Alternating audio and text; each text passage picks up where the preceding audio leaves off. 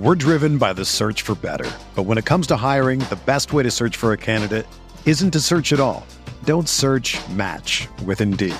Indeed is your matching and hiring platform with over 350 million global monthly visitors, according to Indeed data, and a matching engine that helps you find quality candidates fast. Ditch the busy work. Use Indeed for scheduling, screening, and messaging so you can connect with candidates faster. Leveraging over 140 million qualifications and preferences every day, Indeed's matching engine is constantly learning from your preferences, so the more you use Indeed, the better it gets.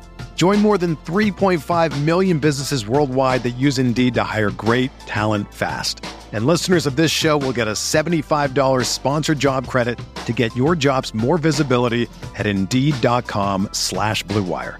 Just go to Indeed.com slash BlueWire right now and support our show by saying that you heard about Indeed on this podcast. That's Indeed.com slash BlueWire. Terms and conditions apply. Need to hire? You need Indeed.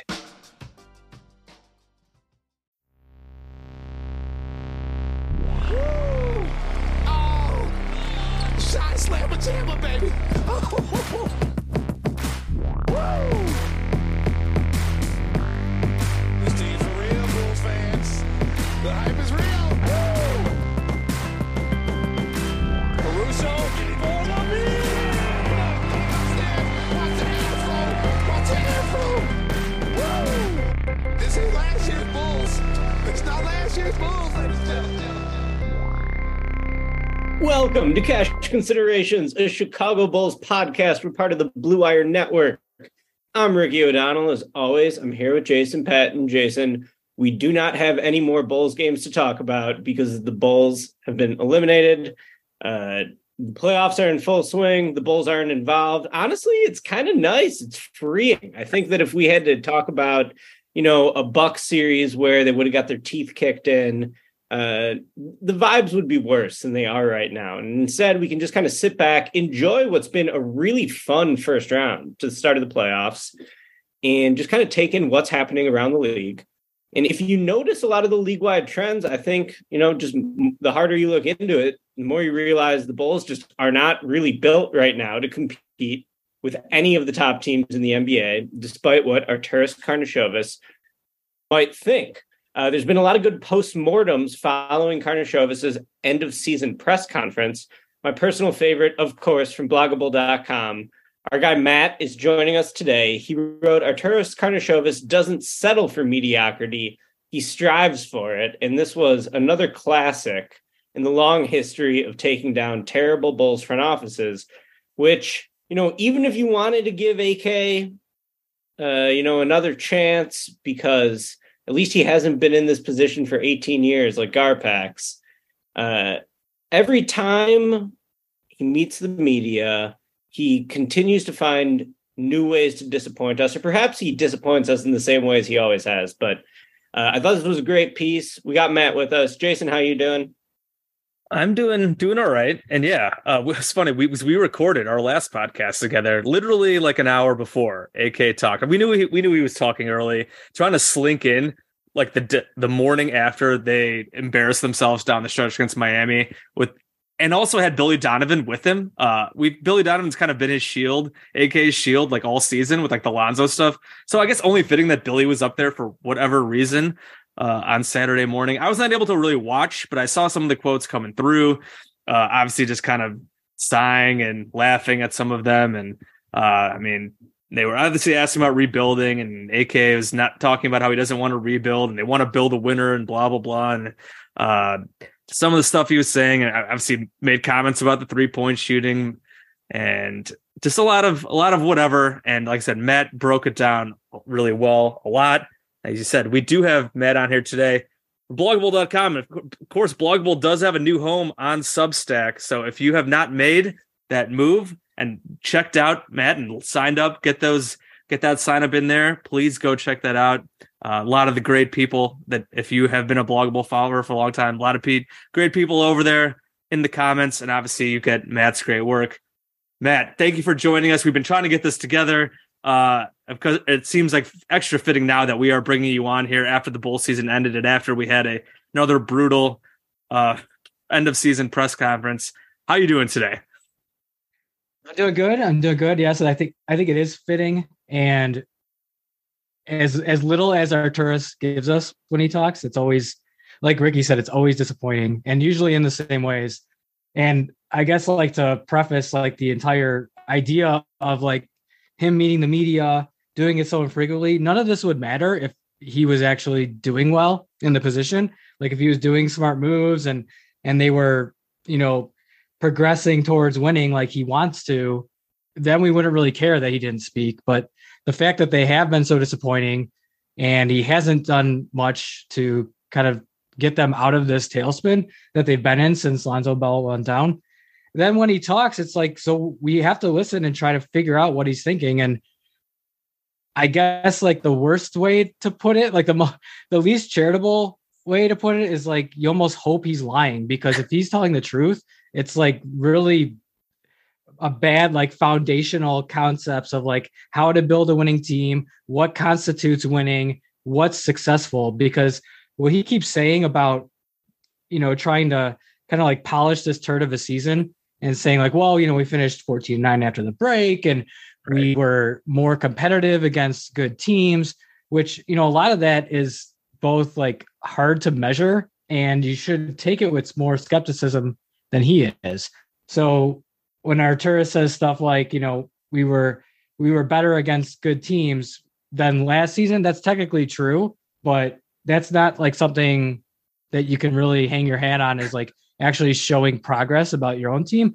I mean, there's all sorts of stuff that goes into NBA regular season games, whether it's right. you know the opponent's rest, whether their uh, guys are out injured, or just you know taking the Bulls lightly. I mean, we see from the Bulls standpoint, like they take uh, lesser teams lightly. So why wouldn't it follow that you know when Boston lost to them or when the Bucks lost to the Bulls, like that was just a case of the opponent not taking taking the Bulls seriously, and the Bulls got to win. But in Arturas's mind, he's he's taking this all as like evidence, like my plan is working. This team is actually good.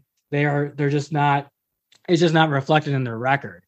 And so that that's like one big thing that I'm I'm kind of like really uh disappointed in is like he still kind of like believes in this like evidence like to, to end the season is especially bad because I mean he he cites that 14 9 record. Well, two of those wins were against the uh, Detroit the last day of the season, and then Dallas, who was actively trying to lose that game.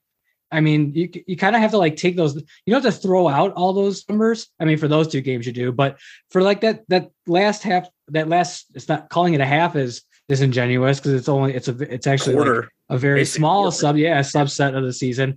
Like you should be taking that evidence with like more skepticism, not like taking that like oh well this is telling me how good the team is because they performed like this well relatively in, in that small stretch. So that that's a problem in itself. And then also like the the subjective uh criteria of, you know, it's just kind of like AK has like is going off of this like off of vibes. He's like, well, we it feels like we're competing more with with these good teams. And like, yeah, they probably have a slightly better record, but last season when you know the 21 22 season when they were had a good record but were like over against like all these good teams like that was kind of like an outlier. That was the statistical outlier. It makes sense that if you're an average team you're going to win some games against good teams you're going to lose some games against good teams. The opponent rest the opponent not take you seriously the injuries like all that stuff. I mean the orlando magic beat the celtic three times. I mean no and they're not like going up there saying like well i'm really proud of how our group competed. They know where they stand. So when Arturas like says like where they stand, it's very concerning because you almost hope he's lying. And then to compound that with like, okay, so how do you get better? He doesn't seem to know the way to get better is to get better players. He seems to think like just have the same players and have them be yeah, have have them be more consistent. He he always ties ability with consistency. So it's like it's not like Patrick Williams isn't good. He's good. He just needs to be good more consistently. Well, if all these guys were consistently good, they'd be better players. I mean, like if Zach LaVine was because like consistently an elite scorer and won both play-in games instead of just the one, then you know he would be a higher tier of player. So I think in like in Williams' case, yes, he can develop more consistency and get better. But like a lot of these guys are not going to get consistently better, they're going to get worse because of age. So it's so he both doesn't know how to like measure success. He doesn't seem to have an idea of like what success means. Because I mean, all we're talking about is even in the best vision of what he thinks this team is, the 14 and 9 record, that like over the course of the season, what would that be? Like a 46 win team or something? And is that really satisfactory to him? I mean, I mean, apparently so. And, and he's like aiming for that. It's not even like something where, you know, we only got 46 wins, but I think we're a 55 win team. He's just trying to get to like a mid seed and is is kind of like confounded of why they can't get there. And then he doesn't know how to get better part of it could be because he knows deep down that he doesn't have a lot of avenues to get better. So he's kind of trying to like temper expectations and saying like it's going to be internally developed because he doesn't have a lot of outs. But uh, you almost hope that's the case. And from what I've seen of how AK like deals with the media, I don't think this is some like savvy guy playing like 4D chess behind the scenes. I mean, he's not like saying one thing and doing something totally different. He's saying what he thinks he's doing what he thinks, which is, you know, give this group a chance. Let's keep continuity. And then he's kind of like flummoxed at the end, being like, well, I don't know why our clutch record was worse this year. I don't know why, uh, like we need more physicality. That that's something we have to look at and improve on. But he doesn't offer any suggestions of like scheme, coaching, or getting better players to to like how to actually get better. So yeah, just all around, just like awful work. Again, if it if he was better at his job, then I wouldn't care that he was also terrible with the media. But I mean, say if you could say even less, that would probably be preference. or use use like so, use Marc Eversley. If if he's Marc Eversley better at articulating a plan, well, use him. Put him out there. The, he doesn't use anybody. He was doing Lonzo Ball updates through Billy Donovan all year, and like Jason pointed out, brought Billy up as a a weird like shield in the press conference. And credit to Darnell Mayberry for pointing that out as strange and kind of like indicative of AK's like uh, insecurity uh, expressing his plan. I mean, he's just he's not confident in expressing his plan, and I guess given like how it's turned out, he shouldn't be confident. So that yeah, altogether bad stuff. Yeah, I'm glad you brought up Darnell because like he he also took like you took took him the task and just said like like where there doesn't seem to be a plan like of any sort at all. Uh, I know Will Gottlieb did that as well at CHGO, just kind of just like, what are you guys doing here? Like, it just doesn't seem like this is going anywhere. And you talk just about on, on on Will, like he even he like he like laid out all his concerns, but he prefaced it was like, well, we know that AK and his staff are extremely smart. Oh, it's like I don't know, do we? Because I mean, whenever he talks, it's like he's saying not that he's like objectively stupid, but he's yeah. like saying stuff like, you know, our 14 and 9 record after after the All-Star break is really important when that's just like naive and easily like gullible. So Ricky, I don't know if that's even true. I say yeah, Ricky. I, I gotta, so yeah. I was gonna say you brought up earlier this year. Does AK know ball? And this this brings it right into this. Rick, go ahead.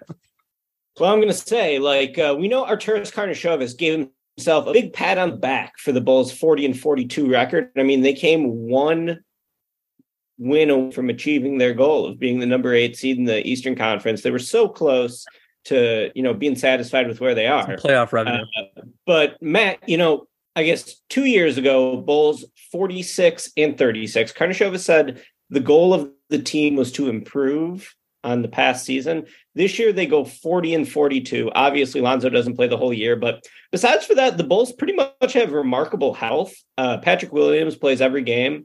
To me, that was one of the best parts of the entire Bulls season, just like seeing that he can be durable and just getting more data on him, uh, letting him get more experience. Vooch played every game. Uh, Zach played a shit ton of minutes. I think like third most in the entire league. Demar, I think, played 70 plus games, 74 games, something like that. Uh, so we know Arturas Karnisovas is pretty satisfied with where the team is at, even if he's disappointed they didn't win the last game, so they couldn't make the playoffs. Uh, while AK gives himself a pat on the back, Matt, how would you evaluate the team's performance this season and sort of where do you think the team's at? Well, Oh, if you're kind of grading on a curve, it's like in terms of like goal setting, the fact that they even set that goal of improving over last year. Okay, well that implies that they want to be better than average because they were yes they had 46 wins, but we know that a lot of that was boosted by the early start with Lonzo on the team. They were more like an average team and they were summarily dismissed in the playoffs. So yeah, it, it, it was a, a good goal to to say that. And AK did say, oh, we did not achieve that goal. We, it was a failure of a season. But everything else was like you said, patting himself on the back. It was a 10th place victory lap, which was just like insane to hear that he could in, interpret what he learned from this team to say not that we're a 40 and 42 team or, or, like we are a 40 and 42 team but it feels like we're a 48 win team you know it's just all based off like these how how we feel the team is competing and they want to be a tough out and like so yeah based off of that kind of uh, criteria that they set for themselves like like I said, this is all kind of grading on a Bulls Bullsian curve where they want to be average, they want to be a tough out.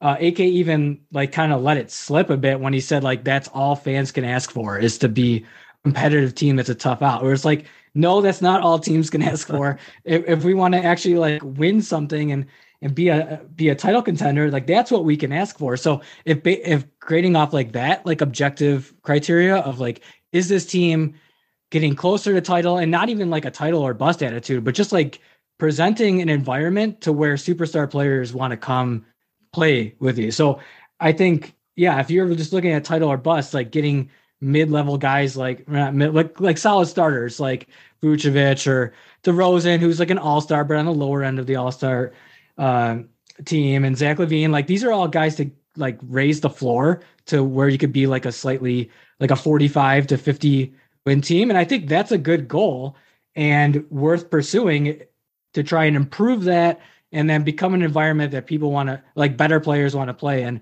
So on that criteria, they they did miserably because they look they did they actually like backslid, did worse, and they're even less flexible than they were because of how these uh these picks have worked out and how much they sent out in trades. And it's just kind of like a a miserable like mediocre situation where I don't where I think it's better than a tanking situation. Obviously, no no star player wants to play for the Bulls if they uh you know traded Demar midseason and went in the tank. But I don't think like players are looking like AK might think like they're like one piece away from contention, but I don't think that actual piece is looking at the Bulls and saying, "Oh, hey, I'm the missing piece to like to to get this team over the top." They're like, they're pretty they're pretty close or they're pretty far from like that even that level so it's gone really poorly and i think as much as like a goal this offseason should be okay like let's keep with the path and try to get better to become like one step away okay that's good but they, they're they're in such a bad spot to try and get to make that happen. I'm sure we'll talk about like their, yeah. their avenues of ways to yeah. ways to go through. But I mean, I think what we learned is it's clear one one thing that Karnisovas did declare they do not want to step back. They didn't even want to take like a temporary step back at the trade deadline, which would have made a lot of sense to kind of like gather some assets, you know, realize this year wasn't happening. Let's see what we can get and like reload into next year. He bought that opportunity. And now it's like even more uh, he, he's kind of like painted himself into a corner where he has to kind of like quadruple down on this core because the alternative would be stepping back even farther, which he has indicated he does not want to do. Right. You're talking yeah, about like not me, t- not take not taking a step back just to direct direct that point. But then he also is like, well, there was nothing that improved the team the deadline either. I think and I think that's what comes back to is just like they made the all these aggressive moves the Vooch trade, getting DeMar, Lonzo, Caruso, whatever. To get to that point where, okay, you're whatever, 45 to 50 win team, a baseline of we're pretty good, and then you want to build from there. The problem is since then they haven't done jack shit and they just have wasted so much time and wasted all these transaction periods of not doing anything else. So it's like, what are you doing? Like you can't you're talking about building a winning program, but you're you put this core together, but then you didn't supplement it with anything. You add no shooting, and he had all the weird stuff he talked about shooting at the trade deadline, and then he said whatever he said uh, on Saturday.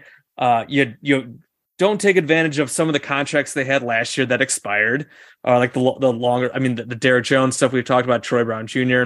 And some of this might be financial stuff from the from our cheap ownership, but like uh, just have been such inactivity and not building upon the teams. And now they are in such a weird place where this core is so mediocre. Two years of high minutes for the three main guys of DeMar, Vooch, and LaVine. And it's just like it's average. The the plus minus is right around zero for two, like for almost it's got to be over like 2,500 minutes, almost 3,000 minutes for these guys. Uh, because you haven't really supplemented the core or these core guys at all with guys who can play better around them. You've just been relying on continuity and relying on Patrick Williams and Ayo taking these leaps and relying on whatever these ill-fitting kind of like roster construction you have. And it leaves you with where they're at right now with Vooch is a free agent. They have a ton of salary committed to the roster already. Kobe's a free agent. Kobe actually did start playing better at the end of the year. And like, I don't know what he's going to get. Restricted free agency is weird, but you're in a spot where our guy Mark Karantzoulis wrote at CHGO like this, kind of looking at the team. Like, if you want to run, if they just want to run it back, like you really can't add to the team besides besides that because the luxury tax, and they're not going to pay the luxury tax most likely for this mid team that didn't even make the playoffs. So it's like, and they have like no draft picks. The Blazers pick ain't coming. The Blazers tank their way into the lottery again. Uh, so it's like, where the fuck do they go from here? Other than, like you said, kind of just running it back, praying that some small additions maybe to the roster will help, but then you have to hope that hope health holds up again. And it's just like, whatever. Ricky. And these guys are yeah. older too. Yeah, so right. Like DeMar and is- Vooch, Yeah, DeMar they're going to get hurt yeah. more often than less. Right. So yeah, Yeah. that's a problem. Yeah, Yeah. I feel like when they built this team, obviously they traded a lot of draft capital Yeah. to get him. Uh, trading two picks for Vooch, the 2025 pick for DeMar. I still can't believe that the Bulls owe another draft pick for this shitty core after they've already given up one top 10 pick. And this year, what? It's going to be the 11th pick, I guess, that they give up.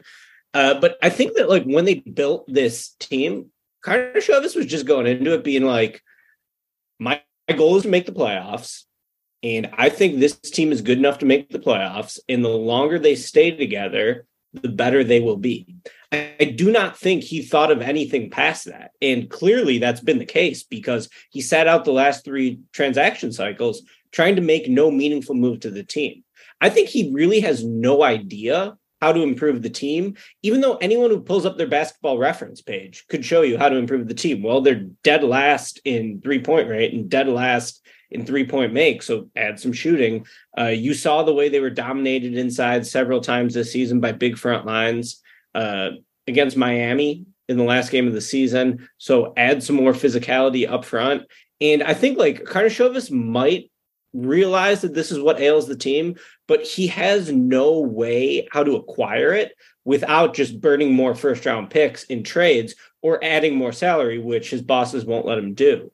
Uh, so I, yeah, it just to me it comes back to like he doesn't really have a plan for figuring out how to like barrel roll out of this problem, which is that the team's not any good without Lonzo. Yeah. Like with Lonzo, maybe this team would have won 46 games or 50 games every year. Uh, and that would have satisfied his low goals, and the United Center would have been sold out, and there would have been some excitement around the team. Uh, and you know, maybe they would have gotten lucky and won a series at some point. But now, every time I hear him speak, and every time you sort of like monitor what the Bulls are doing uh, when they have the opportunity to make a move, it just seems like he doesn't have any clue how to actually fix the problems facing the team. Right. He he doesn't offer when he I especially when he specifically addresses shooting. In someone asked that in the press conference, you know, what about the three point shooting? And he wouldn't even commit to saying like we need more shooters on the team. He's he said that was part of it, one of many things. And you know, they actually already have good shooters. They just need to Develop. be more confident Okay. yeah, just be more confident. Yeah, and just like and that and that's again like what his philosophy seems to be about improvement. Just takes all you have to all you can do is commit time, and like so if the, the longer they play together, they'll be more consistent and they'll be, be and then they'll be better because they'll be uh they'll have like more performance over a greater amount of time and against good teams and in clutch situations. And that'll like drive up the record. But not only was that like a dubious plan in the first place it was literally just proven wrong he brought the team back Yeah. they they spent all this time together there weren't any more injuries, but uh, besides Lonzo, who you knew wasn't going to play, these guys have didn't had say all this time together. Well, he- they have they've had all this time together, and they they were worse. So I mean, it's like it's clearly that clearly just like doing the same thing and like hoping they just magically improve isn't isn't happening. I, I also find it curious that um he offers no possibility that coaching like a coaching uh strategy change let alone a new coach would would help.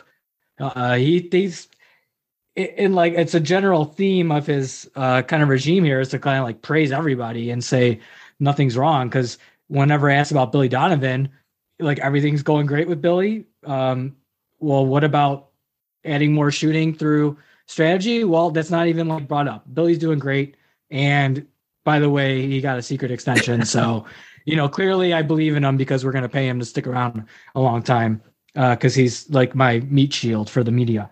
Uh, so i mean like that's part of it too. It's like even when presented with a, a specific problem he can't articulate how they can improve because the real way to improve is to get better players and he probably knows that he he really can't at this point Yeah, and when it comes to the Lonzo thing, uh, I mean, he, I believe he claimed that like, oh, they still thought that there was hope he was going to play. I mean, I feel like once we got through what was ever going on last summer, you knew that something was just really fucked up, and that you should have planned for a hit, the possibility that uh, the very high possibility that he was not going to be back, and they didn't do that either. So like, you know how important Lonzo was.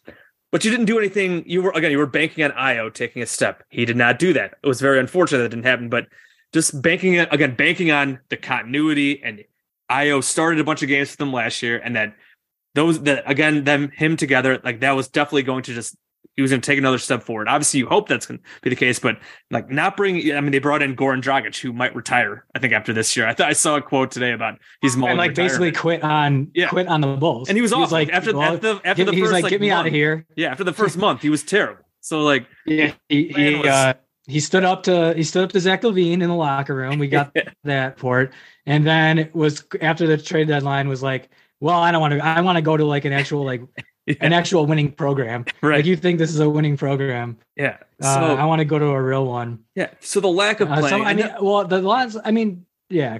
Go ahead. I was going to say the lack of planning. I know they don't. don't have many assets. We don't. We don't want them to totally like again burn through more draft capital to get a point guard. But I mean, just not bringing in an actual like not a washed up Goran Dragic, a better possibility. If you any inkling here with the Lonzo thing, that was just not going to happen. But you talk about and they didn't do any. They really didn't do anything there. They didn't use their full mid level. Didn't try to make any trades really. Uh, and then and they were garbage for the, for the first half of the year. The, the bar was so low that Patrick Beverley, who let's be serious, Patrick Beverley is not good. I mean, he's he tries hard sometimes. He's okay at three point shooting. He's loud. Uh, you could say whatever. He was a good leader and a good voice in a locker room that needed it. Uh, and like we were talking, we I mean, we joked when that happened was that we didn't think he'd actually make much much of an impact, but they at least needed the kick in the ass, which I mean, they clearly did. Uh, but the bar was so low that Beverley helped did help make them a bit better because the bar was so fucking low. And we I think you joked about how whatever AK talked about continuity and all that, but they needed to bring in Patrick Beverley to actually have a pulse and to actually make a change. And Beverley wasn't even that good. And he, I believe he had zero points in the Heat game. I think he did absolutely jack shit in basically both playing yeah, games. He- yeah. he wasn't good. And like you look, uh, you looked at some like the net rating stuff and whatever the fourteen and nine record, and it was better, and their starting lineup was better. But again, those numbers at that point in the year are such garbage. And some of those games were just like there was the Nets game, wherever they won that first game by forty, which was just, I mean, just a fluke kind of game. Uh, I mean, the Grizzlies Yeah, game was take- almost if you just take out that game, their net Yeah. rating went down by two whole Right, points. yeah. like just, that one game. Yeah. And like the that Grizzlies game, I feel like it was a total fluke. The Grizzlies went up 25 and just stopped playing. And the Bulls kept playing and they kept playing hard. The Grizzlies just kind of threw in the towel and the Bulls win that game by 20. You look at some of those other games down the stretch, they had one other really good win against LA. And that, that Sixers game where Harden had like the worst game of his career. Uh, but like the Clippers game, they got fucking smoked. Other Lakers game at home, smoked. Sixers game at home, you're down 23 to 2. I mean, they got smoked by some like most of the games against really good teams at the end of the year. They would get out and they'd start Or even- down. they'd be down 20 points. Average teams like Atlanta, they, they needed that game Yes. against the Hawks. Against They- Atlanta, they yeah. lost. Yeah, and they get And smoked. without Trae Young. So it's all, like, like what- all those games at the end of the year, they started off. Even that Mavs game that the Mavs were tanking, the Bulls were down 15 that game. Almost every game to end the season, the Bulls were down uh, big before they actually started playing. Uh, so it's just like even yeah, that 14-9 stretch is garbage. I, you can't take anything from that. I feel like nothing. Like would I bring like I if they want to bring Beverley back, fine, whatever. As a veteran guy, but like you, you can't rely on him as a starter. I mean, he's just not that good. but the bar was so low that it Yeah, made them I look mean- a little better. it goes to a lack of like he AK indicated he knows how to like plan long term Right. or even like assess long term for the team where he's like so where he talks about you know I he was like given like a relatively softball question about you know what did you learn on the job? And he said well I have to be more patient because I get too like upset about um losses. And it's like it seems like you get too overjoyed about staying close or like let alone like winning some of these games. Like I could picture like like we're trying to take like a contextual look at some of these victories like over the Grizzlies or like the huge like 40 point win over the Nets. But I wonder if AK is just like just like feeling like the competitive juices like he's a former player uh may, like maybe he's better suited like as a scout or something because as an executive who has to think more critically long term like a little bit more dispassionate about the team he doesn't seem to really have that have that gear in terms of his assessment. And i think like maybe the most embarrassing thing he said was going back to lonzo and that he said that you know he doesn't regret anything going into this season because he thought lonzo was going to play Right. Yes. it's like, well, one, you shouldn't have thought that. Two, even if he is going to play, he's not going to come back right away and be like a 35 minute a game, uh, you know, point guard, your leader. Uh, he does so much for this team, eh, you know, when he's playing and like in his prime. But that, whether or not he was going to make it back on the court, we definitely knew he wasn't going to be like 100% back. So to only go into the season with like Goran Dragic as a, a minimum signing to try and shore up the point guard position was just like malpractice. And then to say like I had no regrets, it's just I mean that's just like him being kind of like a buffoon. And I try not Stubborn. to Yeah. like he he had he had worse quotes uh mid season after the trade deadline. Like how I mentioned how he, he thought actually like adding players was bad because it would shock the locker room. But then they but then they get Patrick Beverley. They shocked the who, like, locker room. Blows up that whole yeah, he shocked the locker room and it worked. And like, but he didn't say like, well, I was, I guess I was wrong. So yeah, some of it is like, yeah, I try not to focus like too much on what he says because like some of it is just like, but just like his overall philosophy about like what makes a good team and like what is good evidence when we talk about you know gathering data and he referenced you know i have i wanted to give this group a chance and like we even though we didn't make the playoffs like we learned a lot. It's like but i mean is it really helpful if you're taking the long the wrong lessons from this data and like you don't really know how to contextualize or uh kind of like put some skepticism towards this towards this record where instead he's just like well you know we there was that thrilling comeback against the grizzlies. I really feel like we're on the right path. Like he literally said out loud that we're on the right path yeah, he did. uh, I, I don't think he's lying. I think he, I think he, I think he believes it because I don't know, like he just like treats these individual games as like so important, even though it's like regular season March in the NBA, and like most GMs know that you know you have to kind of take these with a grain of salt. And but AK thinks otherwise. Yeah. So I want to talk about one of your tweets today, Matt. You said trading DeMar DeRozan would be a rebuild, especially if it's to give Patrick Williams more on ball opportunities. Patrick Williams' on ball juice is spoiled milk. So I think for the most part, we're pretty aligned on, or we have been over the years, on what we think the team should do. Uh, and I loved your piece on Karnisovas. But when I look at the Bulls and I think, how can they improve this team?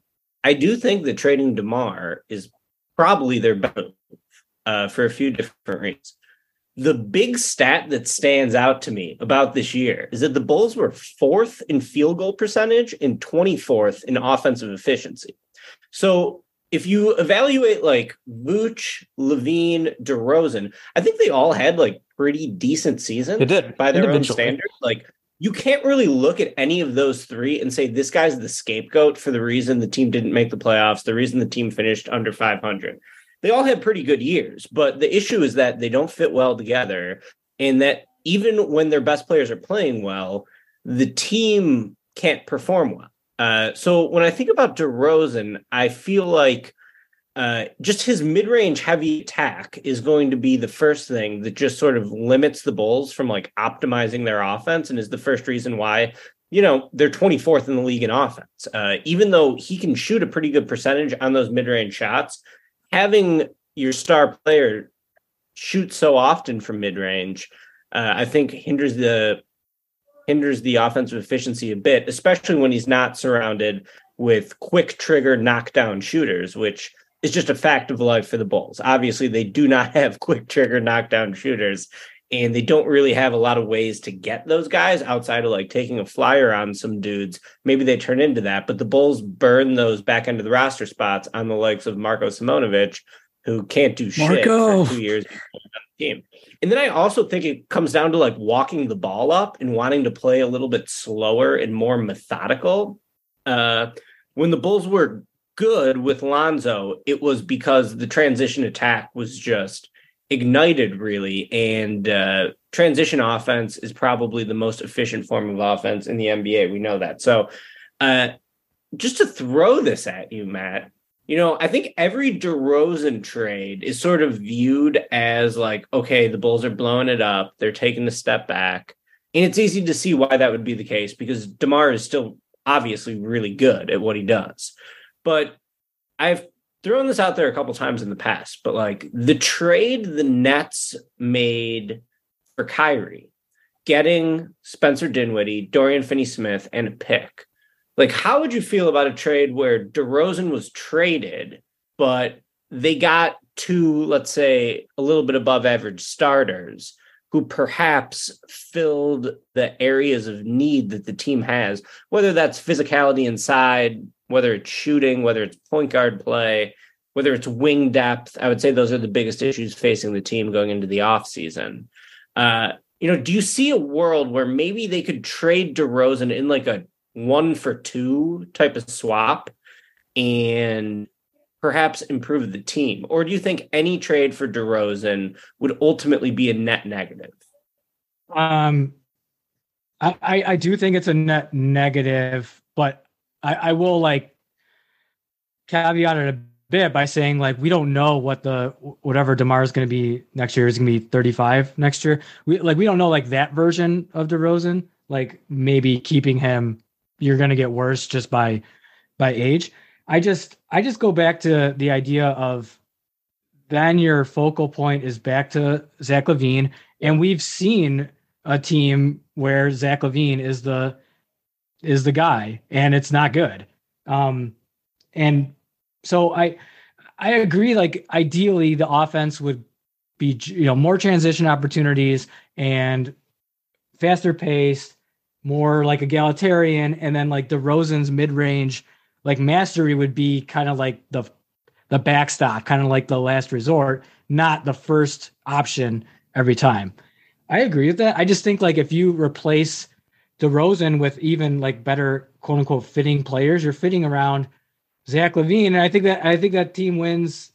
I think they wouldn't be much worse, but I think they would be still be in this like 37 to 42 win range. And so and and then at that point, then you're like, well, why not just like go all the then then you're kind of like getting in these discussions like why not just do a full rebuild if if you're like why like why retool just to get like back to relatively the same spot. I mean, a lot of it is not even my like faith in DeRozan or thinking like DeRozan's like uh like an A1 superstar and a great team is that I just don't have that uh faith in LaVine to to lead the team. It's like we've seen it, we've seen how it works and like if if we repl- and I don't think like Patrick Williams is going to step up as a like a, a shot creator like so, like a movement shooter, like someone to actually like make defenses react. Because right now they just leave him wide open for for his three point attempts. Um, so it's like a combination of the guys on existing on the roster not being good enough, and I don't think they're going to step up. And then you know bringing in like average players. I just don't.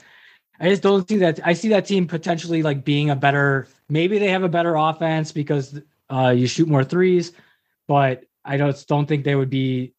I don't. I just don't think they would be um, markedly better to where like they'd be above this like tier they're in now. And then like really, what's the point? And I see like a, a huge like downside potential, I guess. If if they traded DeRozan, if they just said like, okay, we're gonna all the shots that DeRozan took, we're gonna give them to Coby White, Patrick Williams, and you know Zach LaVine is gonna do more more more on ball work. I, I think it could go really poorly. And um so yeah, that's why that's why I'm figuring like, you know, if you want to trade if you want to trade DeRozan, it has to be for someone better. And I don't think that's really possible. I mean, maybe like you get some assets for DeRozan and package them with like Patrick Williams and kind of like quadruple down and like let's let's get let's get someone let's get someone better. But I, I think like trading DeRozan for parts or for assets, I just think then you're taking a step back and not like us not like a slight step back to like retool, but then you're taking like a big step back going into the season and the team would probably win like 38 games or something. And then you're we're at the same time next year, then we're like, oh, I guess we should have like traded everyone and really rebuild. I don't know. I just we talk about like a big three with DeRozan, LaVine, and Vooch.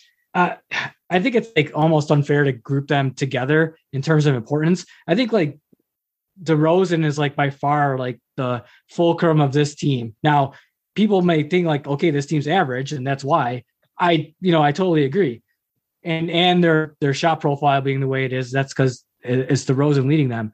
But I think of like if you removed DeRozan, it would like to- radically change the uh, trajectory of the team. If you remove LaVine, I think it would be pretty marginal. Like I think I don't think LaVine's like that great, uh, to be honest. And if um if they could if they could trade him for some good players, but again, they'd have it doesn't really make sense to get older around DeRozan. So that and then Vooch, I I don't care if he comes or goes. I really don't think Vooch is that important. And I think it's just it's kind of like a like a this the worst byproduct of the AK era was making Vucevic like so important to the team where you not only did they dedicate all these assets to get him, they have to structure the whole defense around his limitations and what he was supposed to provide on offense, which was, you know, volume three point shooting from the center position that we weren't getting from our wings, that he wasn't doing it. I mean, and he totally, and as much as I give like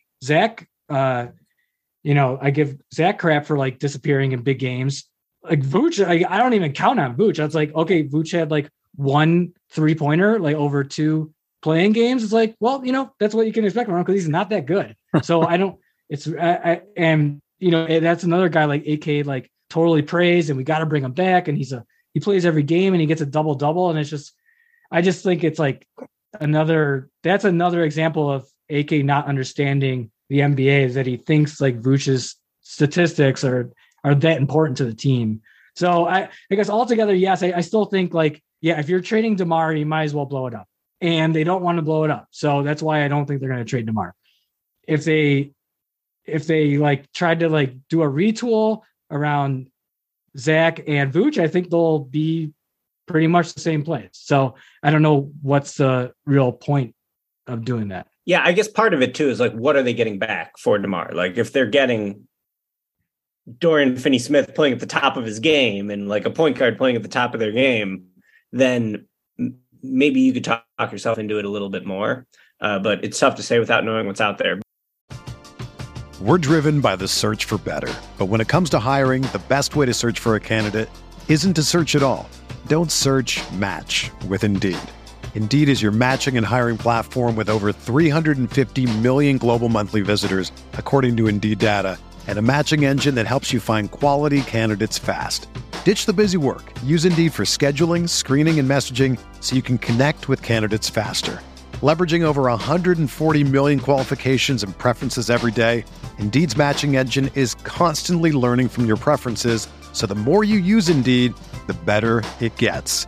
Join more than 3.5 million businesses worldwide that use Indeed to hire great talent fast. And listeners of this show will get a $75 sponsored job credit to get your jobs more visibility at Indeed.com slash BlueWire.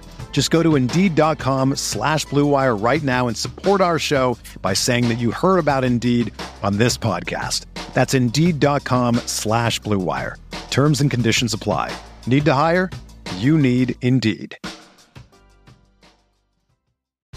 If you're a basketball junkie, then you know there's no better time of year than the NBA playoffs. Twice a week, JJ Redick is cooking on his podcast, The Old Man and the Three. He has guys come on in all stages of their careers to talk about the league and share stories you won't hear anywhere else, including Devin Booker on why he talks so much trash, Ray Allen's epic free throw competitions with LeBron in Miami, and the moment Tyrese Halliburton knew Pascal Siakam would be a good fit in Indy. In addition to player interviews, every Monday JJ breaks down the top three things happening around the NBA with unmatched analysis, not outlandish takes, and is often joined by masterminds of the game like Tim Legler to dive deep on rookie reports, trade breakdowns, and why is mean mugging now a tech? You won't find another outlet that covers the game as comprehensively and with such insight as JJ does it on The Old Man and the Three. Make this your companion podcast during the playoffs. Listen to The Old Man and the Three ad free on Wondery Plus or wherever you get your podcasts. To follow up on that, uh, you wrote something in this latest piece that said one way out in my preference would be to employ an underused inherent asset, spending power, to try and spend their way out from past mistakes. But ownership is offered, they'll pay the tax if the team is a contender, something so unlikely, again, even harder with 20 million tied up with Lonzo, that it borders on what's that word? Exomic? A- axiomatic. So it's like it's just it's an it's an axiom. Axiom. Like Yeah. Self evidently true. Uh, So I think that sort of transitions to AK saying that he wants to bring back Vooch, he wants to bring back Coby, he wants to bring back Ayo.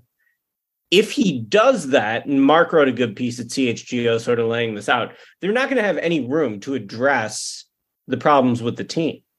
Uh, they could spend past it and up to the luxury tax line, but even that is like, you know, I think what they'll head into this offseason with the non-taxpayer mid-level exception. They had that last year and they chose not to spend it. Yep. So the most likely thing again is that they'll have it and they'll choose not to not to spend it. Uh, but like, you know, what do you do you have some sort of uh some sort of vision in your head where like they could use the spending power to try to fix some of these teams' problems? Like, or do you think the the better scenario then, if it's not trading DeRozan, is like trying to flip Vooch in a sign and trade, maybe try to trade LaVine? Uh, Yeah, Like, I mean, so some of it, some of it is like wishful thinking, to be honest. And it's like if if if uh, if you want to like analyze the Bulls and just and just be kind of like write them off as like you know they have cheap ownership, they're never going to be good. I, I can't like disagree with that. It's like I mean that's but I mean I can't really think about the team under those circumstances because then it's like a truly hopeless situation. It's like why even bother like commenting on and it? it shouldn't So be I'm- like that. Yeah, Well, yeah, and it shouldn't be like that, and we shouldn't just like let them, you know, get away with this. Be- Because like when I when I say it's like an axiom, like the idea that well we'll spend once we become a contender, that's like pretty near impossible. You you you have to spend to be a contender, and then you spend more when you know when you're Golden State. You're like, well, we have this contending team, we have to spend even more. You especially with the moves Arturas has made so far, whether that's you know big ones like uh, Lonzo being twenty million dollars in dead cap, or even you know giving Zach the full boat max. I think that's like totally fine and like appropriate. But if you are paying Zach LaVine forty million dollars, that I mean that kind of like raises the overall cap situation of the team. So where you you have to, if you're going to be under the tax and be a contender, you have to get like everything right. You have to get bargains.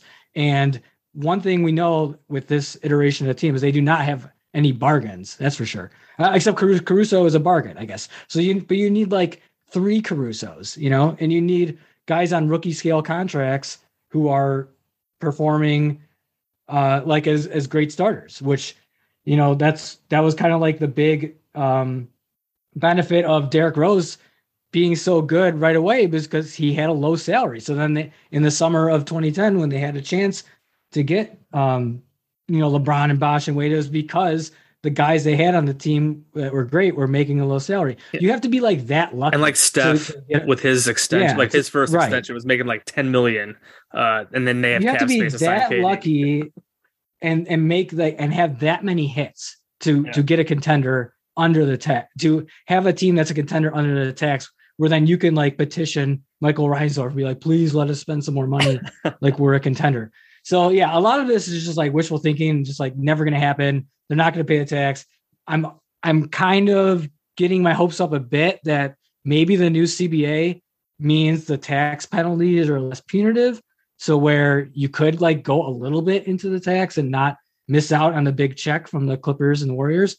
So like that, like maybe that'll be uh that'll mean they'll go into the tax a little bit because you're right to, to especially with having 20 million tied up in someone who's not going to play, it, it is nearly impossible to try and to try and like get a content get a, a team that looks like a contender uh, under a luxury tax. They can't even bring back their average team and, and stay under a luxury, luxury tax. And I think part of that was the reason why they didn't they weren't more proactive at the deadline to keep Vooch's like salary slot. So now instead of having instead of trading Vooch when he was making uh, like 18 million bucks to get like a similarly salary player back who's signed for more years. Now they just have a hole, and we know you can't just fill that hole in free agency because they're already at the cap. So I think that was part of the reason why they did nothing. I mean, part of the reason is because AK doesn't know what he's doing. Part of it is because he really was deceived by um, how the team played uh, and how like how close they are to being good. But also part of it is they don't want to have a salary slot for Vooch because they don't want to spend money. So like what what benefit is it to them to get a player who's making 15 million bucks? Like to us, yeah, okay, you're more flexible. You can trade for a superstar, but to the Bulls, it's like, well, why would I trade for a superstar? That guy's making 30 million. I don't want that guy because they'll put us in a luxury tax. So I I would like to, I mean, outside of the rebuild's not going to happen, right? AK hasn't shown the ability to kind of like make these like home run hits and you know these savvy like bargain plays to where he can he can like retool and stay under under the tax. So what they have to do is spend their way out of mistakes and get more players just by spending money and there's been so much wasted opportunity the past three transaction cycles. I mean, not only when you don't spend your mid-level exception, not only do you not get a player to help you, then you also don't get like that salary slot. They could have someone making, you know, say they got Gallinari and he doesn't blow out his knee. They would still have a Gallinari making 10 million bucks that you could use in a trade. Now they don't. They have they have nothing in this. But you know what uh, Jason mentions Derrick Jones. He was making eight million. They could have used that in an outgoing salary trade. Now he's making two, and you know, you don't have as much flexibility to try and add better players by adding salary. So part of that is by mismanagement, but I think part of that is by design. They don't want a high payroll. So why do they want to accumulate these like mid-level salaries to try and piece together something to get a better player? They don't want to get a better player because a better players cost money. so it's it's a really tough situation where it's like if AK was really brilliant at his job, then then yeah, let's see what we let's see what we can do under these restrictions. He's already made so many mistakes and he's in a hole. They have to spend their way out of it. So it's almost like wishful thinking at this point because it's like I don't know what they can do if if they're not going to spend. Right. So like, and I, to, to the Vooch point, like maybe they think they can bring him back like super cheap, and that's why they wouldn't use him to get a more expensive player. It's like, oh, we'll just bring Vooch back for something cheap. But he said that they did not talk about an extension with him, right? Yeah, Didn't and to me that's like confirm that? malpractice. Yeah, to Yeah. me that's like malpractice as a G- I mean, I don't know if it's like him taking like liking his players too much or Yeah. like not treating them as like assets instead of like people, but to you had now you have like no leverage. Right. I mean, I, I need to like he can sign unrestricted free agency to a team as cap room. He could even say, you know, this team that doesn't have cap room, but I want to play there. Yeah. So Like, work out how to sign Bulls trade. team. And Yeah. the team and the team usually plays ball because you know they don't want to. It's not it's not good practice to kind of like uh, you know piss off players and agents by like restricting them for where they want to go. So when they had leverage was at the trade deadline to say, hey, Fu- if they want to keep Vooch at a at a discount now, I think Vooch is such a limited player that it would have to be like a pretty steep discount. I think he's kind of like a mid-level player, to be Yeah. honest. But it's like two twenty five. I mean, like a mid level deal, and maybe like a mid level deal, Yeah. two or three years. I years. was Like going to say, what do you- he, Mark said 70 million for three years, Can't which do would average 23 million a year. I think that that is too pretty much. realistic in terms Realistic? of what's gonna, gonna happen. Yeah, I think that's what's gonna happen. Yeah, just I- seems- I- I- sign Vooch to a three-year deal.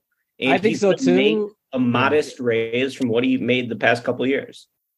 Yeah, and I would, and he, so Arturo should have should have known that. You know, part of negotiation is you you know get this evidence. Like, okay, what is he looking for? What is he, where does he think he like stands in the league? Does he want to be a starter? You know, Garrett, like, would he be a starter on a bad team? All these kind of things, and then say, hey, okay, here's what we're going to offer you, and if you don't take it, we'll trade you. You know, he had that leverage at, at the deadline. Now he doesn't. Now, now there's nothing to stop Vooch from just like okay, if you want me to resign, you're going to pay me my market value. And I think it's, you know, 23 million, which I think is looking outrage. I think not even so much the, uh, the money, but the years. I mean, he's an older big man. They're not going to age well. Um, I know Vooch has had a good statistical season, but it's going to get worse. It's more likely to get worse than to get better. Um, his shooting has regressed, but he really only had that one season of like 40% shooting and he'll probably get hurt more often and he's going to be worse defensively. He's not going to get better lateral movement uh, when he's 33. So uh, I, I, just think that says like another example of Karnishev not being up to the job. Like he did, like this was a, a pretty clear um, thing he had to do was to negotiate with Vooch or trade him to not lose him for nothing. And instead he just did nothing and will probably re-sign him for too much money because he boxed himself into a corner. That that is my concern. Just like the doubling down and like extending, like whatever Vooch, Demar. That's why I'm kind of on the trade Demar train, just because he's got one year left, and I guess I'm just worried about them also giving him like an extension. That yeah, he just, might want. Yeah, he might want an extension, and it's just like maybe that'll force their hand. Yeah, and it's like I just you can't like it's Demar. Like Demar has been really good, better than we ever really could have expected. But, but yeah, like if they went out and like gave him an extension, they re-signed Vooch and they just like really double down on like long-term money with this core. It's like I mean, I just that's I'm worried about that for sure. That's why I'm kind of like out of all these options, which none of them look that good right now. It's trade Demar, you could get something for him instead of whatever doubling down on him or just letting him or letting or going through the season and letting him walk. Again, I don't want to let him walk. Obviously, you could trade him at the deadline too, but even by then, like the value is even lo- is even lower. So it's like I'd be fine trading Demar. I know we talked about Patrick Williams. I'm I'm a big Patrick Williams skeptic as well, but like I almost just kind of want to see like I I'm almost put, looking at next season as not a punt because I'm also like I don't want to really go full rebuild, but not a punt, but a like kind of just see what we have type deal. And I know that sounds super lame for this team, but given all the other options just don't aren't very appealing either to me. That's why I'm kind of like, okay, trade Demar, get some assets for him. If you trade Caruso, maybe you get something for him as well. If someone's willing to put two first rounders on the table for him, like, and then you see what you have in Patrick Williams. And then if it just all sucks, you maybe just naturally whatever, get a high draft pick and maybe you draft like a natural, really yeah, natural, Yeah. an accidental tank. yeah, it's basically just like uh, see what we have, and if it goes really shitty, maybe you just tank. But you also have replenished the asset base a little bit without doubling down Yeah. too much on the on the veteran salary. That's just kind of my mindset about the trade. Demar let Pat kind of see what he is. yeah. I, yeah, go ahead. I think that could, yeah, that could be like a, a sneaky, like good move by Carshot to, to say, well, we to say that he doesn't want to rebuild, but by trading Demar, you are kind of rebuilding. So either either it works out where you know Patrick Williams makes this leap and he's only you know 22, and now you have like a, a young building you know core to, to go around, or they're not good, which I that's my suspicion is they're not good enough. They're going to go the other way and go really for like deep in the lottery. But then that that actually would be fine because you know then you get you get a you get a high pick and then you and then you probably piss LaVine off. Yeah, Zach probably- next offseason. And Yeah. then you are doing a whole rebuild and it's just one year later. Right. And I think that's part that's kind of like that would kind of be appropriate because a lot of a lot of things what we're talking about is all stuff that would have been better done earlier. Right. Like if you want to trade DeRozan, do it at the deadline. If you wanted to trade Caruso, you know, do it at the deadline where you get more from teams who get like playoff runs out of these guys instead of now. Yeah. So yeah, I think that that I it would go counter to what AK's like stated plan is and his goal. Uh, but that's okay if if it you know if it, it works out and he's like, well, I was lying, you know, I, I did I did want to kind of go on a rebuild. I just didn't want to say it. It's like okay, that's fine. Uh, but I but I if we're if we're to believe what he's saying, and I and I and I do, I think I don't think he's like savvy enough to to like lie about this. I I think he wants to get better, and I think I just don't think there's any way you trade DeRozan and get better. Right. Uh, yeah. yeah. That. Yeah. If we are, I'm skeptical that they're going to do any type of rebuild type moves. That's just what I think that they should do. But in terms of actually doing it, I would be pretty. I I guess I could see them Vooch walking and them getting just totally boned by that, and then like having no way to really replace him. Uh, and then you just, I guess whatever. I guess it would. I guess his his his production probably is replaceable as you kind of talked about, but. Uh, they could find another style of center, add some shooting somehow, but cheaper yeah and that, and, Yeah. that, and that style is cheaper like a like a rim runner yeah, uh, rim protector th- those guys are actually pretty affordable so I mean, we talked about. yeah, I mean, they that- could have that- signed. They could have signed Isaiah Hartenstein's been playing pretty good for the Knicks. Like instead of u- Nope. using Drummond, and Drummond was fine, but like we talked, just talking about like the sli- the salary slot. Even like they could have used the mid level on like Hartenstein, and you could have had a young center to possibly replace Vooch if he leaves on a nine or ten million dollar contract salary slot. You got a possible Vooch replacement for cheap. A younger uh, for a younger player, you got the salary slot if you want to trade it. But instead, they have Andre Drummond for just above the minimum. Like Drummond was like, I know you hate Drummond, and I was never a big Drummond guy, and like he was a super roller coaster this year. He was really good in that Heat game, but like he's Andre Drummond at this point. He's a nice ba- veteran backup, and at this point, that's what yeah, he he is. definitely can't be a star There's no upside. yeah he definitely to cannot Andre be a star. Drummond. So like. That's why I was mad about them not maybe trying for Harden. Maybe they did, but I mean, there was no evidence that they really like Yeah, made they a did, but competitive They didn't want to go to the luxury tax. yeah Right. that's it Exactly. yeah, yeah. Yeah. if if they spent in the luxury tax they would give themselves more flexibility to make Yeah. trades they and because they didn't now that we're seeing what happens they don't really even have like marginal like flotsam salary to like package together if Drummond want and Jones to get like a yeah if they want saying, they're on player options. They're probably gonna opt, they'll probably opt in to whatever their three million. So like, Yeah. and you can't really do anything with that. And like, it's like what? that's why and i'm gonna i haven't really like thought this through but like my uh, when i'm gonna try to like uh come together with like a, a plan and this wouldn't be my my preference but it's my preference if you're not going to rebuild Yeah. is like you kind of box yourself in you have to trade patrick williams as your asset like you have no picks if you want to get a star player i don't even think williams will get you that great a star player but he could be part of a bigger package And they don't really have the makes, like, picks 10 million. to package to get like the Right, so, star like, player you Yeah, want. Williams would, like- 29. Well, yeah, they have 27, 29, and they could reason that Williams is like a third first round. He's like probably equivalent to, I don't know, like the 10th pick in the draft, I would say.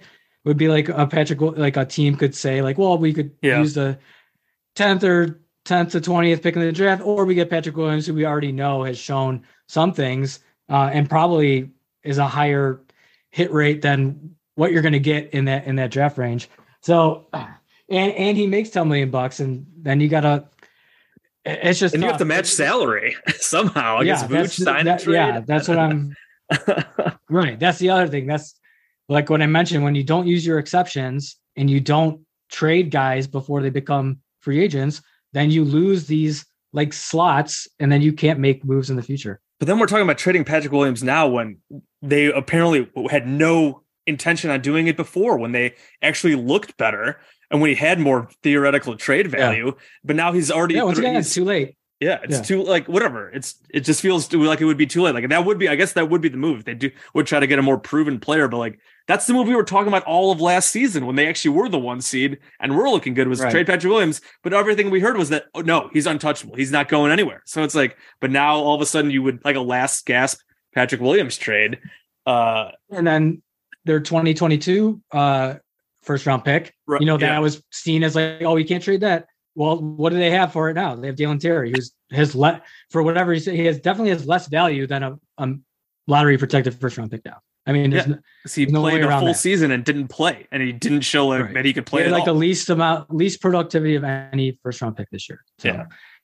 Yeah, I mean, just look at the last three drafts. I mean, their draft is Patrick Williams, who's, I mean, fine. He improved this season, possibly still some upside. And then Ayo, second round pick, he's solid, but he hasn't really done anything. And then Dalen Terry. I mean, three drafts and their three drafts so far have given you n- almost nothing. And then that I talked about this on our last pod in the Miami game.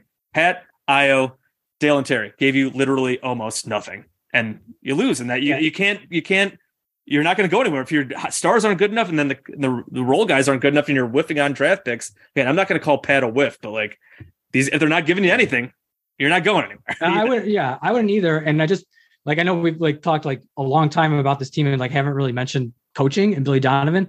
And I think part of it is because we just have like Stockholm syndrome and like, well, they, He's they just extended there. him, he's sticking Yeah. around, Yeah, he's just there. But it's like some of like what we talk about when like how to get a, a team centered around DeRozan, like more three point shooting, or how to you know better develop some of these young players, uh, give them more opportunity, or give them better opportunities and more opportunities. A lot of that would be solved by coaching. I don't think it would be completely solved by coaching. I think they need better players first and foremost, but we're kind of like just stuck with like Billy Donovan and AK thinks Billy's great and there's nothing they can do from a coaching side. And so that's just something else like to mention that we don't mention because it just seems like so like fait accompli that look Billy Donovan's here and we can't expect anything more out of our head coach. But I think that would be an opportunity there as well, is to you know have coaching elevate LaVine's game to where he's more of an off-ball uh, shooter and get like gets out of this like Kobe brain mindset where like he has to you know take mid-range shots and like dominate the ball. Billy tried and got pushed back and then kind of like didn't try again. Same thing with like not playing Dalen Terry. Now I totally understand why I didn't play Dalen Terry. He's not good, but maybe you could get a coach in here who could like run a team on multiple tracks and say like, you know, we're trying to win every game, but we can also kind of bring along players with uh, developmental minutes or you know like just like spurts where they can better you know have opportunities to kind of develop themselves. I mean, just real quick, there was another like quote in the after deadline press conference where Arturas basically said that his philosophy was players don't develop mid-season. He thinks like it's all in the offseason and then they show up for training camp and tell the coaches like here's what you can count on me to do. And with you know Dalen Terry, they couldn't count on him to do anything, so they didn't play him. And there's like nothing to the effect of, you know, if we gave him some regular minutes, you know, how can with like this this combination of lineups, how can they better perform? There was like nothing to that. So I think that's another one of like AK's just philosophies. Like, you know, the regular season and our regular season head coach is not to develop players. That's on the offseason, that's on the player development staff. They haven't done that either. That's also been like a poor mark on their regime in terms of like, you know, who are these gems they're developing that they have to develop if they want to uh, get a contender under luxury tax. So yeah, that's just another thing that I think we're kind of just like accepting, but we can't just like not mention it because otherwise it's like truly hopeless. If we're just like, well, they're cheap and they're they want to be average and that's just the way it is. I mean, that would be a very short podcast, I guess. yeah. I mean, Billy's I'm not still- getting fired, obviously. He'd have to resign I'm if they like still- actually went to a rebuild, but that's probably not happening. So I'm Ricky- still stuck on this quote from the press conference, and I just can't get over this. AK said, We chose the lane which was to stay with the same group, and that came out post All Star is the right decision.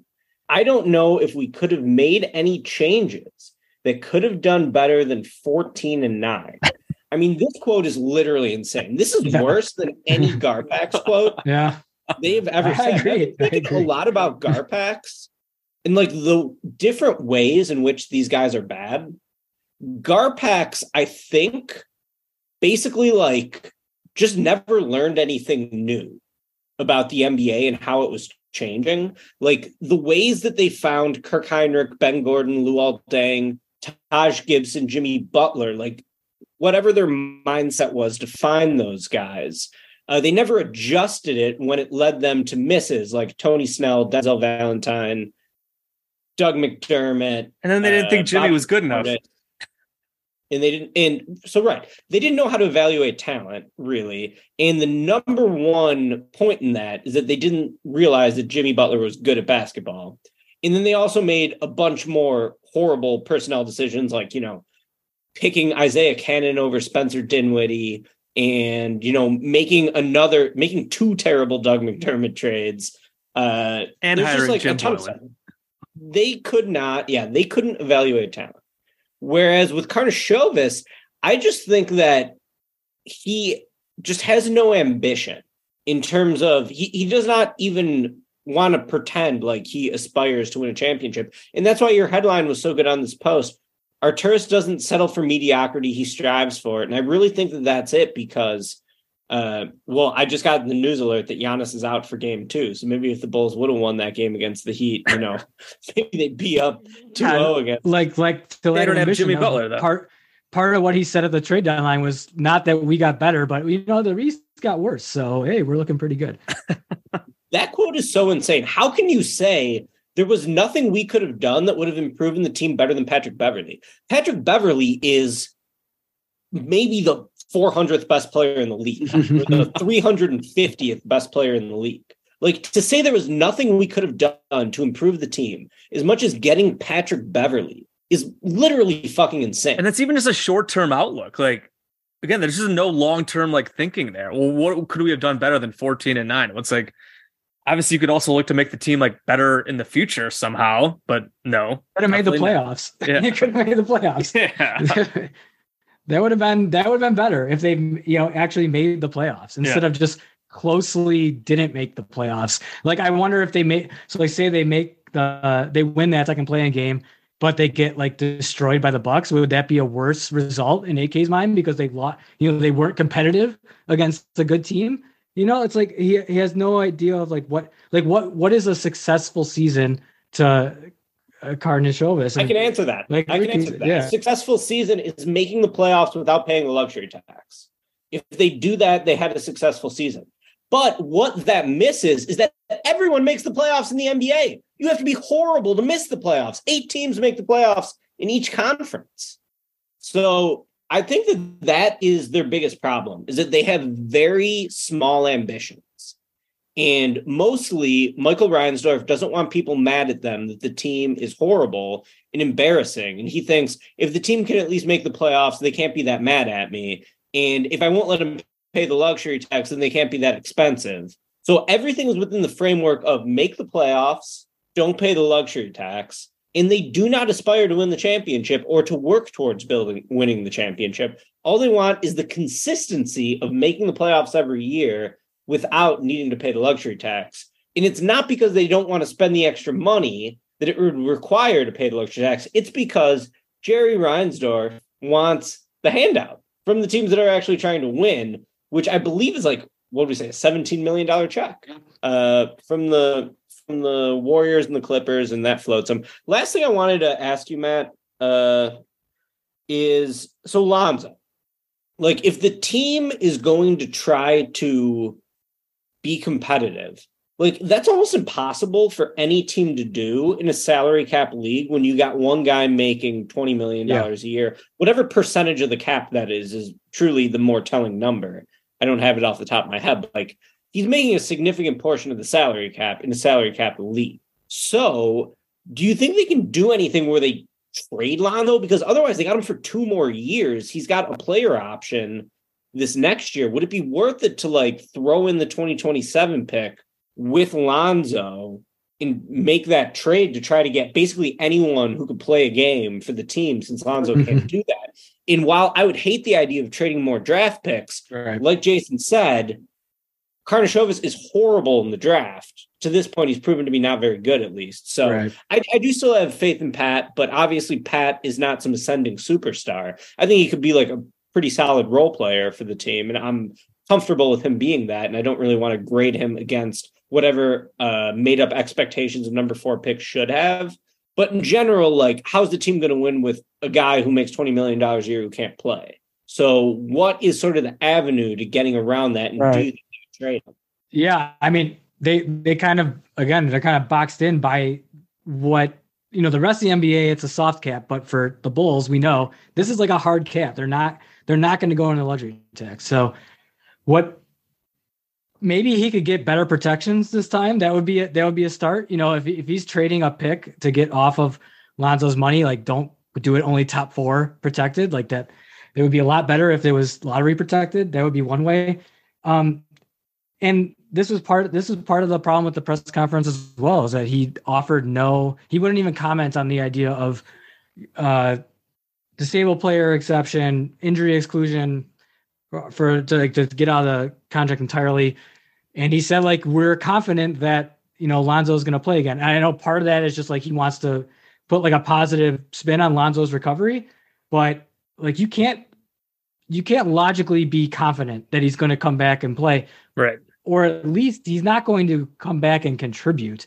I mean, if he's coming off a third surgery and two years off the court, he's not going to come back and start and play 35 minutes in in January or whatever. So he needs to like realize like okay, this year is written off. I mean, for all intents and purposes, even even if he comes back, he wouldn't be you couldn't rely on him. So treat that as like like truly dead money. They could trade they could use the pick to get off of the money or you know have that as part of a bigger maybe Lonzo's salary is part of that like um you know aggregation of salaries to get to get a star player but then you're using the pick to kind of like compensate for for the salary instead of Yeah. you know being like value added kind of like while they had to throw in a pick for uh DeRozan because they forced uh San Antonio to take salary they didn't want and the Vucevic deal where somehow they threw in the picks and then he took the bad the, back the bad salary and Al-Farouq Aminu was like truly wild stuff but so like in asset management yeah it, it- it's tough but it's doable to where you have to use the picks to kind of like compensate for taking on Lonzo's money How much I is the disabled player exception? Not that they'd actually okay, use it. so what so yeah so what they could do is all right i don't think they're gonna try for the exclusion which would be like Getting it off entirely. he's never right? coming back Yeah, like Yeah, career never- ending. this is a career career ending injury. Right. Insurance is going to pay Jerry Reinsdorf, you know, some of the salary. So you know, thank God for that. And then you know they get they wipe it from the books. They could do a disabled player exception, which would be for half of Lonzo's salary, which would be roughly ten million. That's how you spend out of it. Uh, You talk about spending out of it. Yeah, and that's how you spend out of it because that money is. It's not like you get an exception to use, but that does not. It is calculated in the tax. So Right. if they, you know, added a ten million dollar player, then that bumps you into the into luxury tax. You're still counting Lonzo's twenty million on that salary Right. as well. Is now it's an additional player making ten million. So they so they could and should do that because what you have to what you're saying then is like if you're applying for that disabled player exception, you're saying Lonzo's not playing this year. And that's that's the going to. mindset they have to have. He's not yeah, going to that's the play mindset they year. have to have. He's not going to play. Even if he plays, it'd be like, you know, he's ramping back up and like we're gonna play him limited minutes and like he'll, be two years off the court. He's not going to be he's they're not going to throw him into a what we should be like a relatively competitive team, you know, going for the eighth seed in the playoffs. I mean, it it would be irresponsible to to count on that. Yeah. But we saw last season it was irresponsible to count on it last year. And not only did Arturas like not do anything to short up, he said he had no regrets about it. So it, it, it, in his mind, it, it was fine.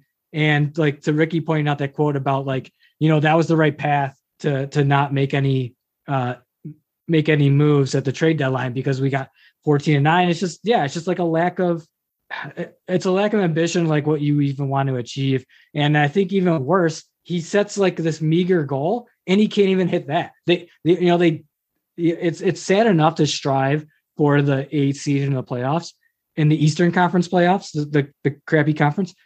He- They didn't even hit that. So and a third thing, not only did they not hit it, he didn't. He said it was good. Like, oh, you know what? Uh, we I couldn't have seen us do any better than 14 and 9. So I was right and we're on the right path.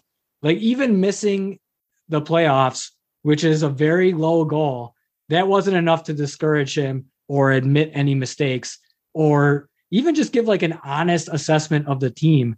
Like back to like the totality of like this press conference and why it's a problem. Because I'm sure there's people out there like, what do you want him to say? He's not going to trash his players. He's not going to, you know, negotiate in the media with Vucevic or whatever. But just you know, be honest about where you see the team as not good enough. And I don't know what's worse that he's lying and he knows they're not good enough, or he's telling the truth and he thinks they are good enough because good enough to him is just being a tough out. Yeah, I mean the the fact that we've had several years of this suggests whatever, like the letter. There's the moves haven't been made. The continuity. He spewed the continuity thing, and he's followed that. He's followed the continuity thing. He's he's kind of followed what he said. So at this point, you have to assume that again. Maybe he does surprise us. He he did surprise us a couple years ago when they made these some of these big moves after like the quiet first stuff. So like maybe he'll surprise us. But I know you think he should be fired. yes, I. Yeah, and I the Wizards after the deadline just fired, fired, Tommy Sheppard right now. Speaking of fire, oh, mid teams firing Breaking mid news. general manager or bad general managers, the Wizards oh, just fired Tommy Sheppard half an hour break? half an hour ago. So wow, that, I mean, yeah. Well, I mean, so I think like we're conditioned and as a Chicago Bulls fan to think that executives have to be here like 20 years. Uh, but they don't, they could, they're easily replaced. I think AK is like the most replaceable uh, GM in basketball. They could quickly bring someone else in here. And maybe it's someone who's not even better, but they could do a better job like spinning it because he can't even do that much. So I was going to say, yes, we have like a long off season and the lottery will, you know, determine. I mean, if they get, if they win the lottery, that mean that that yeah. changes everything, obviously. Yeah. But I think it'll be an early sign if they're serious about you know trying to fix this if they apply for a disabled player exception for Lonzo. If they don't, then this is not it's not going to work. They, they have to be realistic and give themselves this like spending power flexibility with a $10 million exception. If they don't even apply for it, I mean, the, the fact that they didn't do it last year was galling enough where they had no, they could have used that at the trade deadline to say, you know, we have like a they could trade for a player right. on the last year of their deal, making 10 million bucks. If if they don't do that heading into this uh into this season, then we'll know he's not serious. But you know, that that'll be like an easy tell because yeah. it, it's impossible to have 20 million in dead money on a team that's going to be under the luxury tax and to try and improve with no uh, with very few draft assets. Yeah. It's going to be nearly they're, impossible. They're, they're not going to apply. So Lonzo, the reason they should apply for the disabled player exception is because they have a disabled player. Lonzo yeah. can't play. Yeah. He's disabled. Yeah. So they should apply for it. That's why the exception is. That's what it's made for. Yeah. But they are not going to because then they would pay the luxury tax. Yep. Yeah, that's the thing. They, they, they don't they don't even want to give themselves the option to pay it because now we can't I, I guess because they think like fans can't be can't do the math and be like, well, they couldn't spend in the luxury tax, so what are you gonna do? It's like, so if they had the exception and didn't use it, that's worse than just not having it all. So yeah, that'll be a tell. Yeah, real quick here that you mentioned the lottery. They are in the lottery. They have what eight percent chance to keep the top four protected mm-hmm. pick. I think it's like one point eight. So basically, the Derrick Rose odds to get number one if they obviously get number one and they were able to get Wembanyama, that'd obviously be great. That would change a lot here. I do wonder though if they moved up to two, three, or four. Obviously, you have Brandon Miller, Scoot Henderson, the other guys, Thompson twins. I wonder if they would then trade that pick. We talk about them trying to like get better. Do you think if they got any any of those two, three, or four, if they would trade out of it? I would be. I don't think they'd trade one. I know obviously teams would come with them mm-hmm. with a lot, and they probably could trade trade it for something really good. But like, I'm assuming if they got one, they would take Wemby. But if they got two, three, or four, I feel like it wouldn't surprise me if they tra- traded that for win now stuff and just kind of went forward with this. And I would be, I would be okay with that if if they actually knew how to target like a superstar player. Yeah. I mean, let's. His first big move was creating this superstar trade package where you took on bad salary, you gave up Wendell Carter, multiple first round picks, uh, lightly protected for Nikola Vucevic. You know, like it wasn't so much the philosophy of the trade or like trying to get better or pivoting to like we're going to win. The problem was they got a player who's not that good. And that I mean that that was if they did that package for Donovan Mitchell, if they did that package even well maybe not Rudy Gobert, but Rudy Gobert is better player than Vooch. But I'm like, that's the problem. Is like I, I wouldn't trust that like Arturas would target the like the, caliber of player that you would trade two, three, or four in the draft for. So I would just take Scoot if they got number two, but it could be pretty interesting to package number two and Lonzo. Now that's a way to get off Lonzo. Yeah, if yeah. you want this premium pick, you got to take on a horrible salary for, for a Yep. guy who makes $20 million a year for two years. And who should the Bulls go after? I mean, there's only one name Zion. Not that I think Zion's going to be available, but like, and also if Zion played for the Bulls, he would literally never play a game. They would No. blow out both of his knees I mean, he barely milliseconds. plays as is. We haven't even mentioned the Way fact more passive aggressive in the media too. They be they prescribe active rest like they did for well. We haven't even mentioned that uh, the Bulls ended Javonte Green's season and probably his career this year as well. Well, It's they so lowered funny. his value, so maybe Bulls- he'll come back because they They killed another They killed player. his market. They killed his market. They killed another player with Javonte. Green. Poor Javonte. Anyways, we could probably leave it think we there. might be able to wrap this one up. Yeah. Yeah, we've been we've been going for a while. Always love these chats. Always love to rant about this stupid ass team that we still follow, still talk about too much. But uh Matt, thank you so much uh, for everything. Please let our listeners know the new place that they can find you. It's actually the same place, Same place, yes, blogabull.com, but it's technically. diff- Yes. It's gonna look yes, it's gonna look, but it's gonna look a lot different. yes. Um, where we got booted off of SB Nation. I'll probably do something this summer. So if you want to sign up just for that alone, I'll write something this summer about breaking up with SB Nation and how that all went down. Nothing too crazy, but you know, just like an insight of uh, it, you know insight into the online uh, media world for the past 20 years. Um, so yeah, we're on Substack now. Benefits are no ads and it's free.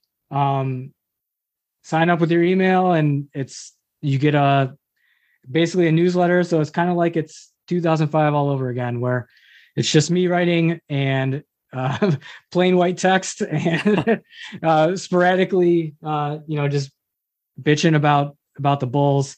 Uh, like I keep saying, it's like we we could just take like a higher order thinking and just be like, well, they're they're hopeless and there's no point. But uh, you got to No, keep the do. passion just to to care enough to complain. So Yeah. that's what I'm doing. I'm caring enough to complain.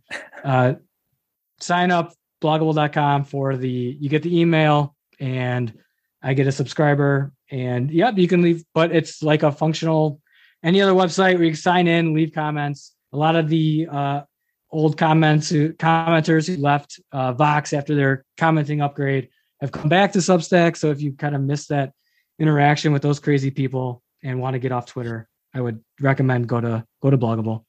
Absolutely. I love getting the the email in my in my inbox from for with a new post. Love reading through it. It's great stuff. I'm signed up. It's great. And yes, go sign up at blogabull.com. Thank you again, Matt, joining us. This is a great time. Again, always love rambling about this stupid ass team. So that's going to do it for us here on this episode of Cash Considerations, a Chicago Bulls podcast. As always, shout out to the Blue Wire Network. We're in the teeth of the first round right now. About to go watch. As as we get off right now, we have or I think a little later tonight. We're going to see if Jimmy Butler is going to pull another upset against the Giannisless Bucks. That'd be Bulls former Bulls great Jimmy Butler, who they did not think was good enough to be a centerpiece of their team, and he is still better than anybody the Bulls have had since they traded him. And he's in the playoffs every year, and he rules. So hopefully Jimmy can go. It'd be fun to go on for them to go on a deep run, even though the Heat are garbage. But they beat the Bulls, who are also garbage. But we'll see with Giannis hurt. Who knows? But playoffs going on tons of great stuff going all across the Blue Wire Network. We'll be talking about it here at Cash sometimes as well. Like I said, if Jimmy does go on a deep run, we'll we'll be hopping on that bandwagon. Um, so absolutely. So for us here at Cash, please rate and review us. Give us those five star ratings. We're on Apple Podcasts, Spotify, Stitcher, Google Podcasts, all those fun places. You can follow me on Twitter. I'm at Bulls underscore J. Follow Ricky at SVN underscore Ricky. So thanks again for Matt, blogabull.com for joining us today. We will talk to you guys next time. This is last year's Bulls. It's not last year's Bulls,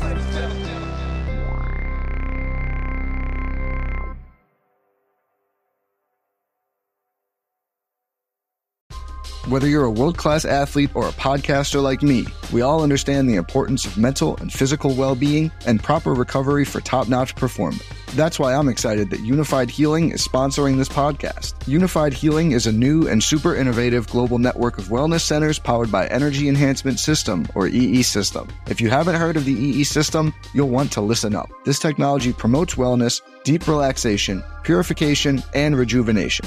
At hundreds of locations across the globe, access to a center is easy and affordable. Interested in experiencing the EE system technology for yourself? Go to unifydhealing.com slash bluewire to learn more and find a center near you. That's U-N-I-F-Y-D healing.com slash bluewire. No material or testimonials on the Unifyd Healing website are intended to be viewed as medical advice or a substitute for professional medical advice, diagnosis, or treatment. Always seek the advice of your physician or other qualified healthcare provider with any questions you may have regarding a medical condition or treatment and before undertaking a new healthcare regimen, including EE system.